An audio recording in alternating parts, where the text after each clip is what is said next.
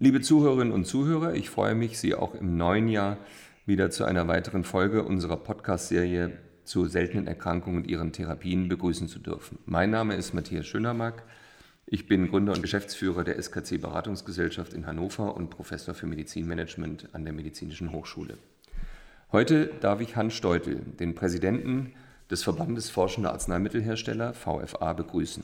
Die Mitglieder des VFA repräsentieren mehr als zwei Drittel des gesamten deutschen Arzneimittelmarktes und beschäftigen in Deutschland rund 94.000 Mitarbeiter. Mehr als 20.000 davon sind für die Erforschung und Entwicklung von Arzneimitteln tätig. Dafür investieren die Mitglieder des VFA pro Arbeitstag etwa 38 Millionen Euro, eine stattliche Summe.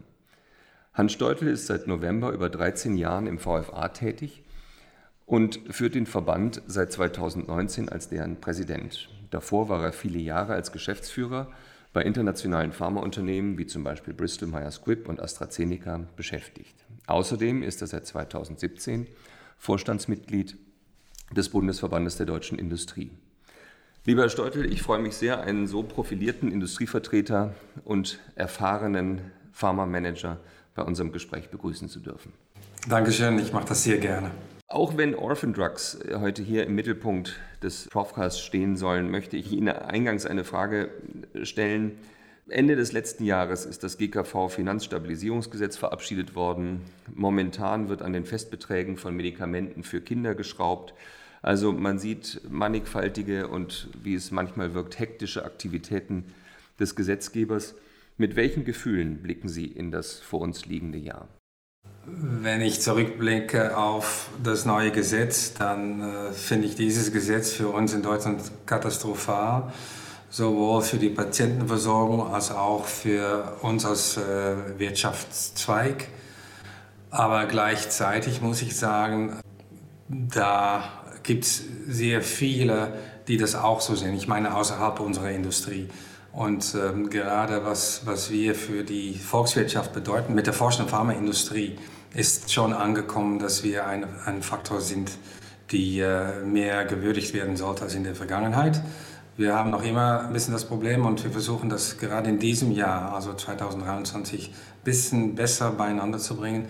Wir haben noch immer das Problem, dass wir von manchen ähm, in der Gesundheitsversorgung und auch in der Bundesregierung ausschließlich als Kostenverursacher gesehen werden.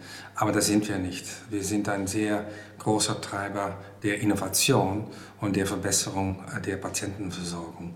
Und das sollten, das sollten wir noch viel mehr und stärker in, in den Blick äh, kriegen. Können Sie uns einen, einen kleinen Ausblick geben, wie Sie das tun werden? Also was ist die Hauptaufgabe äh, in der jetzigen Situation für den VFA in diesem Jahr? Wie, wie wollen Sie das an den Mann, an die Frau bringen? Ja, an den Mann und an die Frau bringen ist sowieso natürlich ein bisschen äh, anders und komplexer als, äh, als, an, äh, als an den äh, Politikus oder Politiker. Erstens dadurch, dass wir natürlich nicht direkt mit Patienten kommunizieren dürfen äh, über Produkte. Das ist schon eine erhebliche Einschränkung und macht es auch natürlich schwieriger, um deutlich zu machen, was wir da alles für, für Gutes tun. In der Öffentlichkeit, glaube ich, ähm, wird immer besser wahrgenommen, relativ breit in der Öffentlichkeit, was wir eigentlich bedeuten für die Patientenversorgung. Da, äh, das ist vielleicht ein bisschen zynisch, äh, aber da hat natürlich Covid auch echt geholfen. Wenn alle zu Hause sitzen und alle nur darauf hoffen und warten können, dass da eine Lösung geboren wird mit, mit Impfstoffen, die dann auch so schnell gekommen sind und auch so schnell in hohen Anzahlen produziert worden sind, dann hat das natürlich sehr stark dazu beigetragen, dass die Wertschätzung der Pharmaindustrie äh, viel größer geworden ist. Die sollten wir festhalten natürlich und, und weiter ausbauen. Und was für dieses Jahr für uns unglaublich wichtig ist, ist dafür zu sorgen, dass was verschlechtert ist mit der Gesetzgebung von Minister Lauterbach, jedenfalls nicht weiter verschlechtert, denn er hat jetzt Gesetzgebung in Gang gebracht, die eigentlich äh, nichts macht für das Problem, das er hat beim Defizit. Das wird auch wieder zurückkommen in 2024.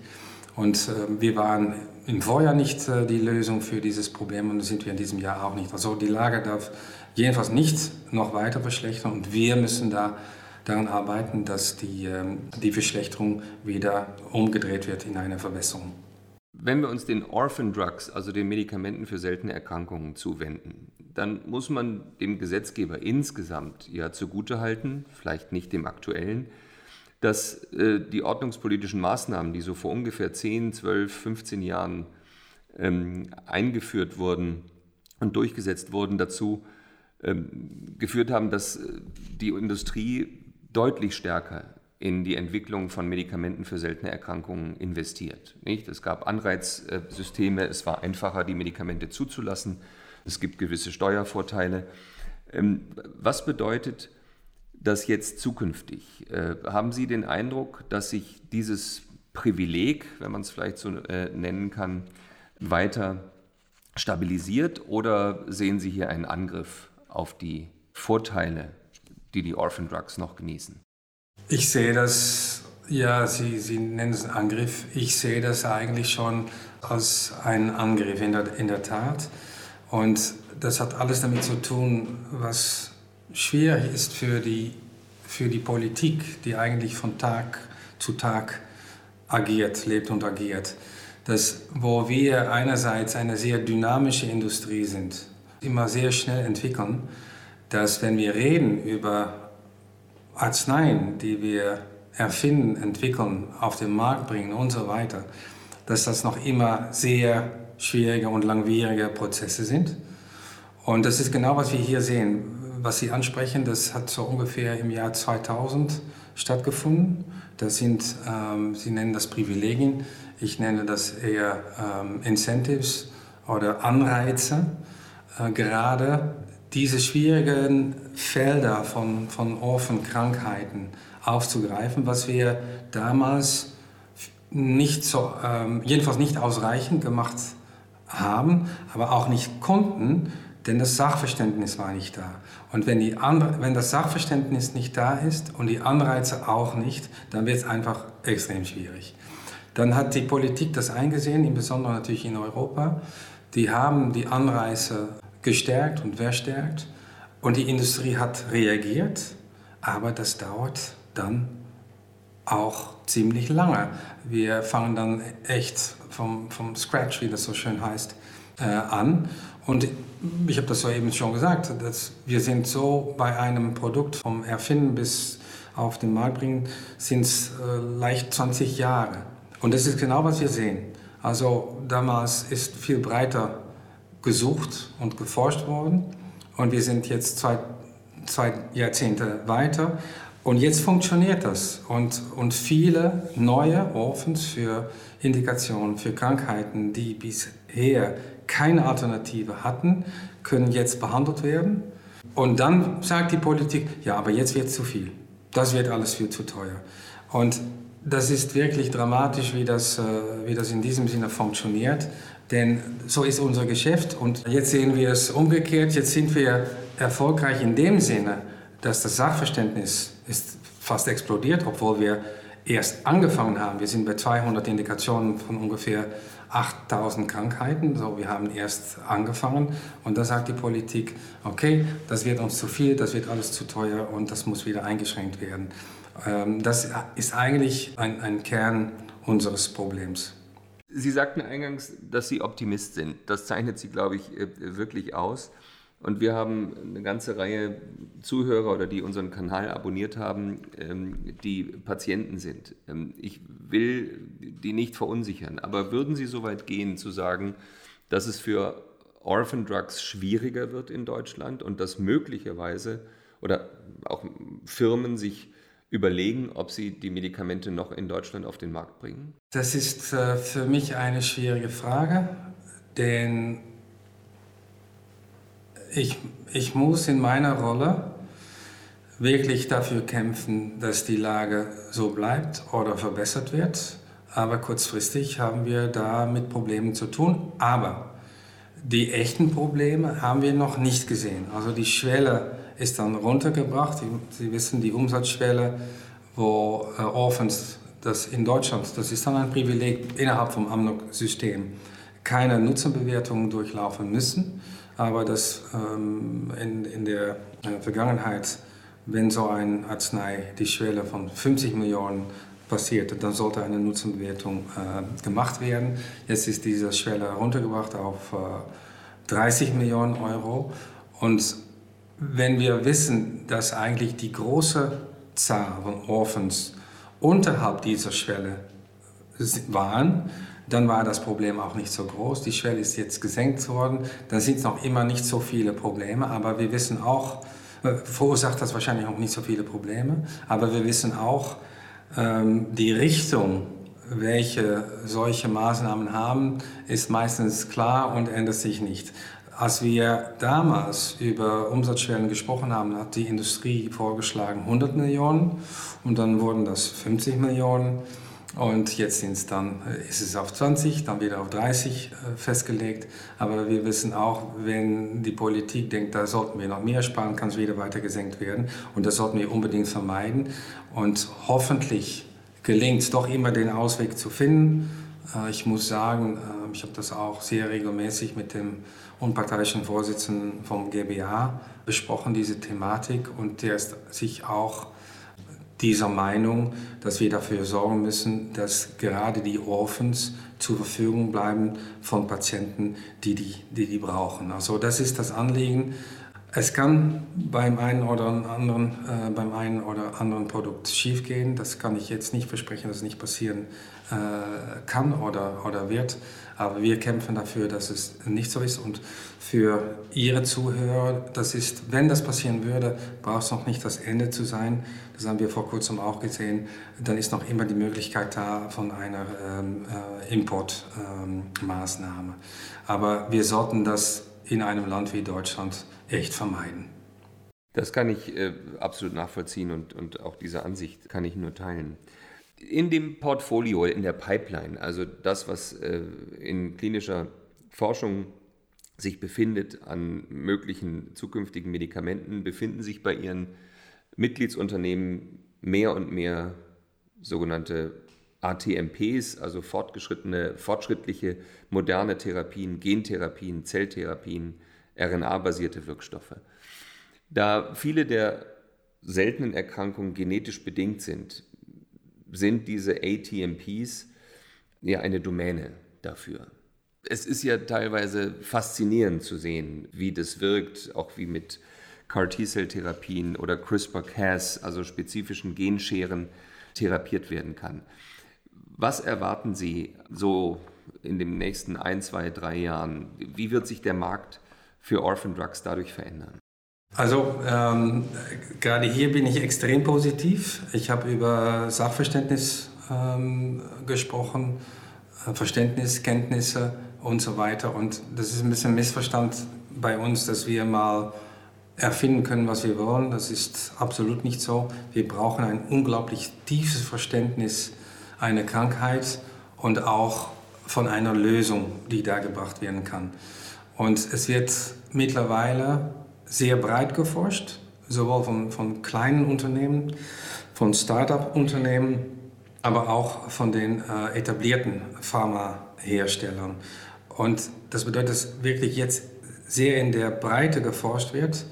Und da sind wir mittlerweile so gut geworden, dass das auch äh, immer mehr Erfolge bringt. Und wir erwarten, dass in den nächsten Jahren sehr viele neue Orphans auch äh, zugelassen werden und auch hier in Deutschland eingesetzt werden können. Das ist ein Paradox, wenn wir sehen, wie die Politik äh, damit mit umgeht. Das tut mir im Besonderen leid, denn ich kenne nicht diese 8000 unterschiedliche Krankheiten, aber ich kenne eigentlich keine Orphankrankheiten, die leicht sind oder äh, das Leben von Patienten nicht sehr stark beeinträchtigen. Das ist nicht immer der Fall bei uns in der, in der Pharmawelt, wenn wir denken an, an, an äh, Blutdrucksenker zum Beispiel. Das ist gefährlich, wenn das der Fall ist, aber ich merke, bemerke tagsüber nichts davon. Das ist bei Orphans meistens ganz anders. Und wenn wir da Lösungen bringen können, und das ist wie immer eigentlich bei uns so, wenn wir zum ersten Mal mit Lösungen kommen können, medikamentös, äh, bedeutet das meistens nicht das Ende äh, der Suche. Meistens ist das nur der Anfang von einer Suche nach noch besseren Therapien, entweder noch effektiver oder noch weniger bei, äh, Nebenwirkungen oder idealerweise die Kombination von beiden. Wir lesen Schlagzeilen von Gentherapien mit überraschend hohen Preisen. Ich habe, also glaube vor ein paar Wochen von einem Medikament äh, gelesen, das in den USA auf den Markt gebracht wurde, das über drei Millionen Dollar kosten soll. Es ist äh, ein Medikament für die Behandlung einer seltenen angeborenen Bluterkrankung, das aber verspricht, dass mit einer einmaligen Behandlung diese Erkrankung dann auch möglicherweise geheilt wird. Also betriebswirtschaftlich gesehen kann man sich gut vorstellen, dass sich das dann auch irgendwann rechnet. Aber was bedeutet das, also solche neuen Mechanismen, solche auch neuen Paradigmen in der Behandlung von seltenen Erkrankungen mit gentherapeutischen Produkten? Was ist notwendig in der Zusammenarbeit mit denjenigen, die es bezahlen sollen, sprich mit den Krankenkassen? Ja, was ist, äh, was, was könnte da helfen? Ich glaube, da sieht man auch kulturelle Unterschiede. Das ist in Amerika ist es zugelassen und ist auch tatsächlich direkt aufgegriffen, aber nicht von allen Versichern, um das zu erstatten.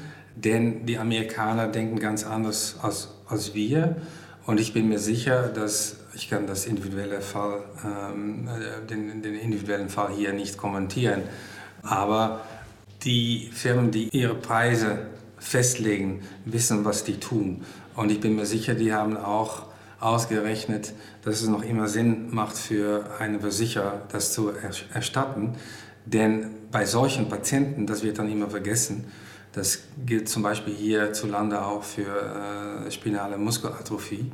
Man kann dafür wählen, nicht zu behandeln, dafür, dass es so teuer ist. Das schadet den Patienten unglaublich, aber schadet auch die eigenen Taschen, denn so ein Patient kostet auch sehr viel im Laufe seines Lebens an die Krankenversicherer. Aber da, darüber wird nie gesprochen.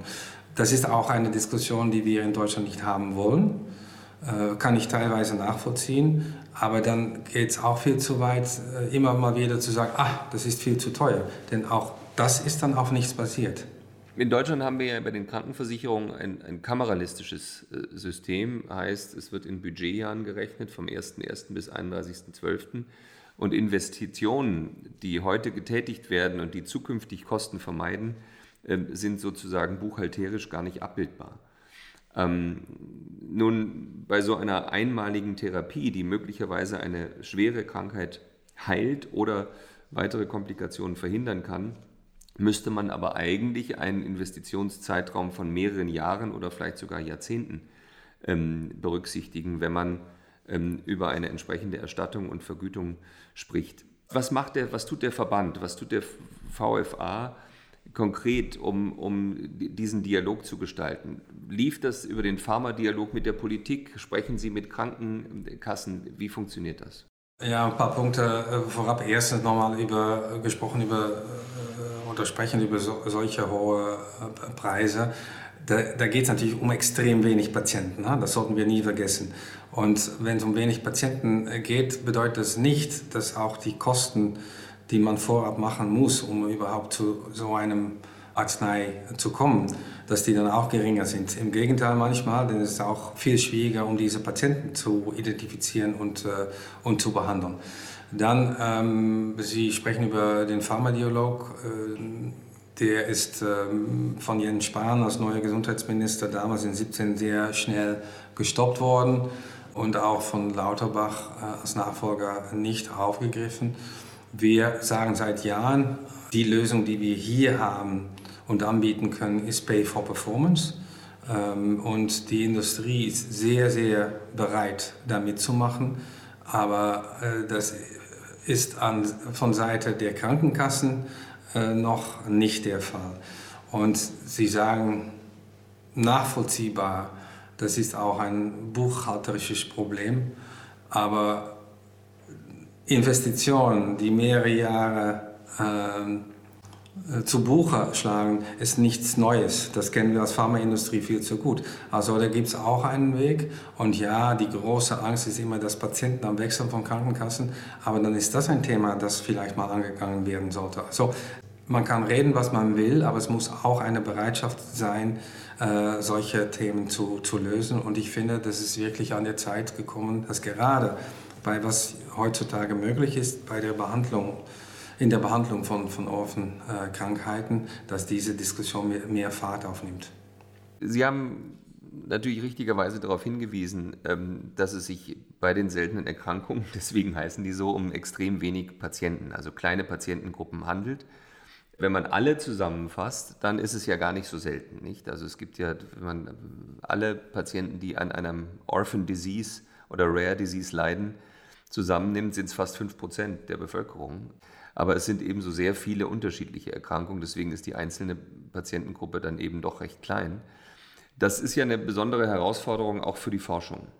Denn ich habe kleine Patientengruppen, ich muss mir die irgendwie zusammensuchen, teilweise weltweit. Ich erinnere mich an ein Medikament, bei dem 60 Patienten in der Studiengruppe waren und das stellten alle oder ich glaube 80 Prozent aller bekannten Fälle weltweit dar.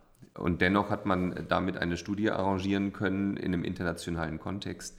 Welche weiteren oder vor welchen weiteren Herausforderungen stehen Ihre Mitgliedsunternehmen, wenn es um Forschung an seltenen Erkrankungen geht?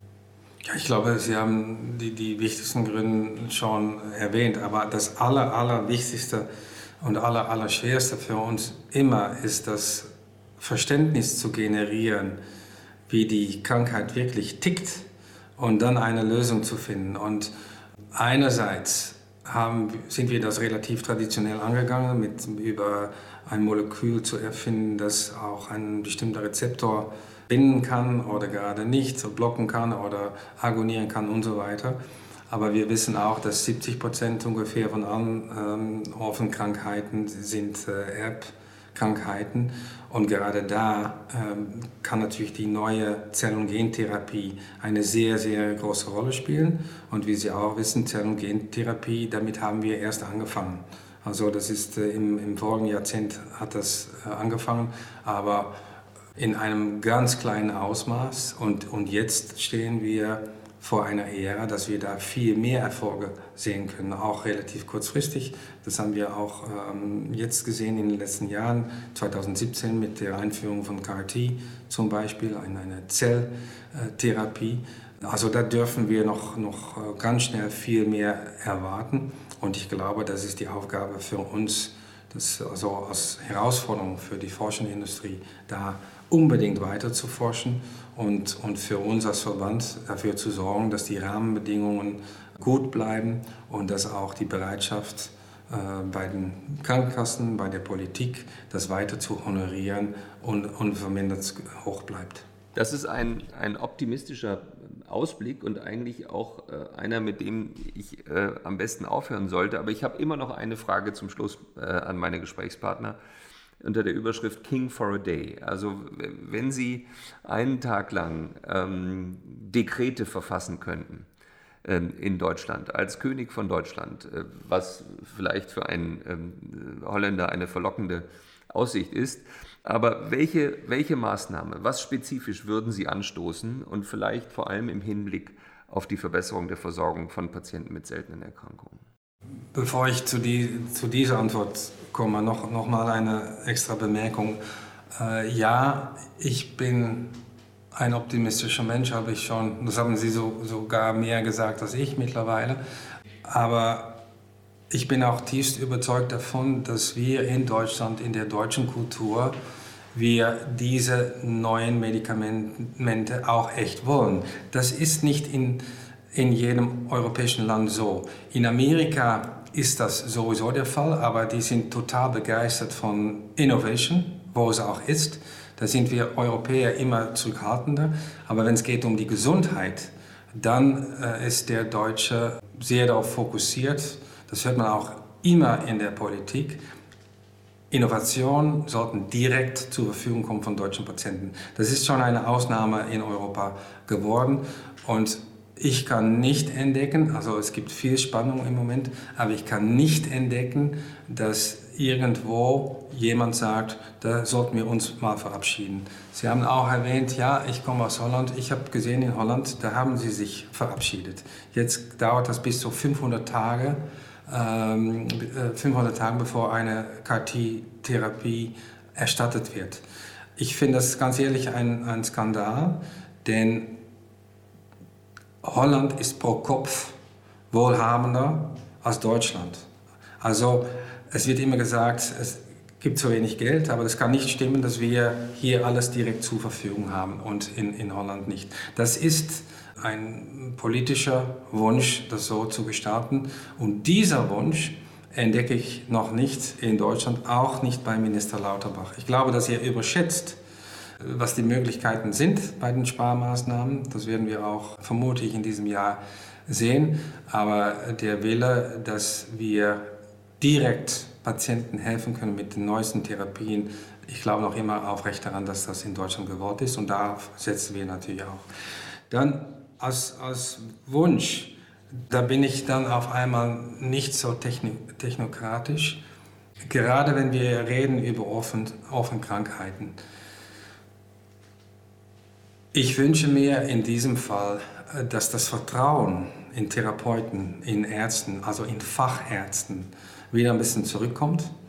Denn nicht ein IQWIC, nicht ein GBA, nicht eine Krankenkasse sollte bestimmen, ob eine neue Therapie, die lebensrettend ist oder die Qualität des Lebens von einem Patienten erheblich verbessern kann, unter sehr schwierigen Umständen, dass das von jemand anders entschieden werden sollte als von dem äh, behandelnden Facharzt.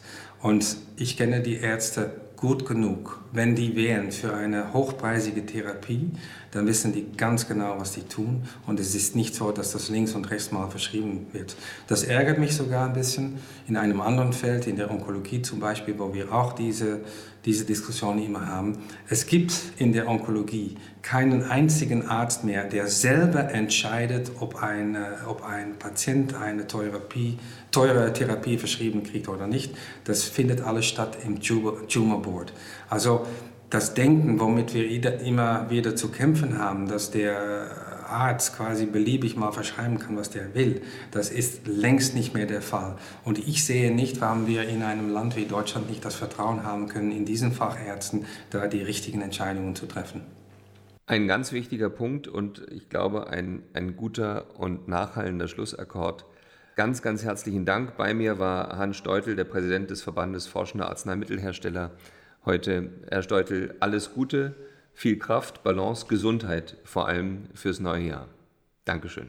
Vielen Dank, Herr Schönwag. Sehr gerne.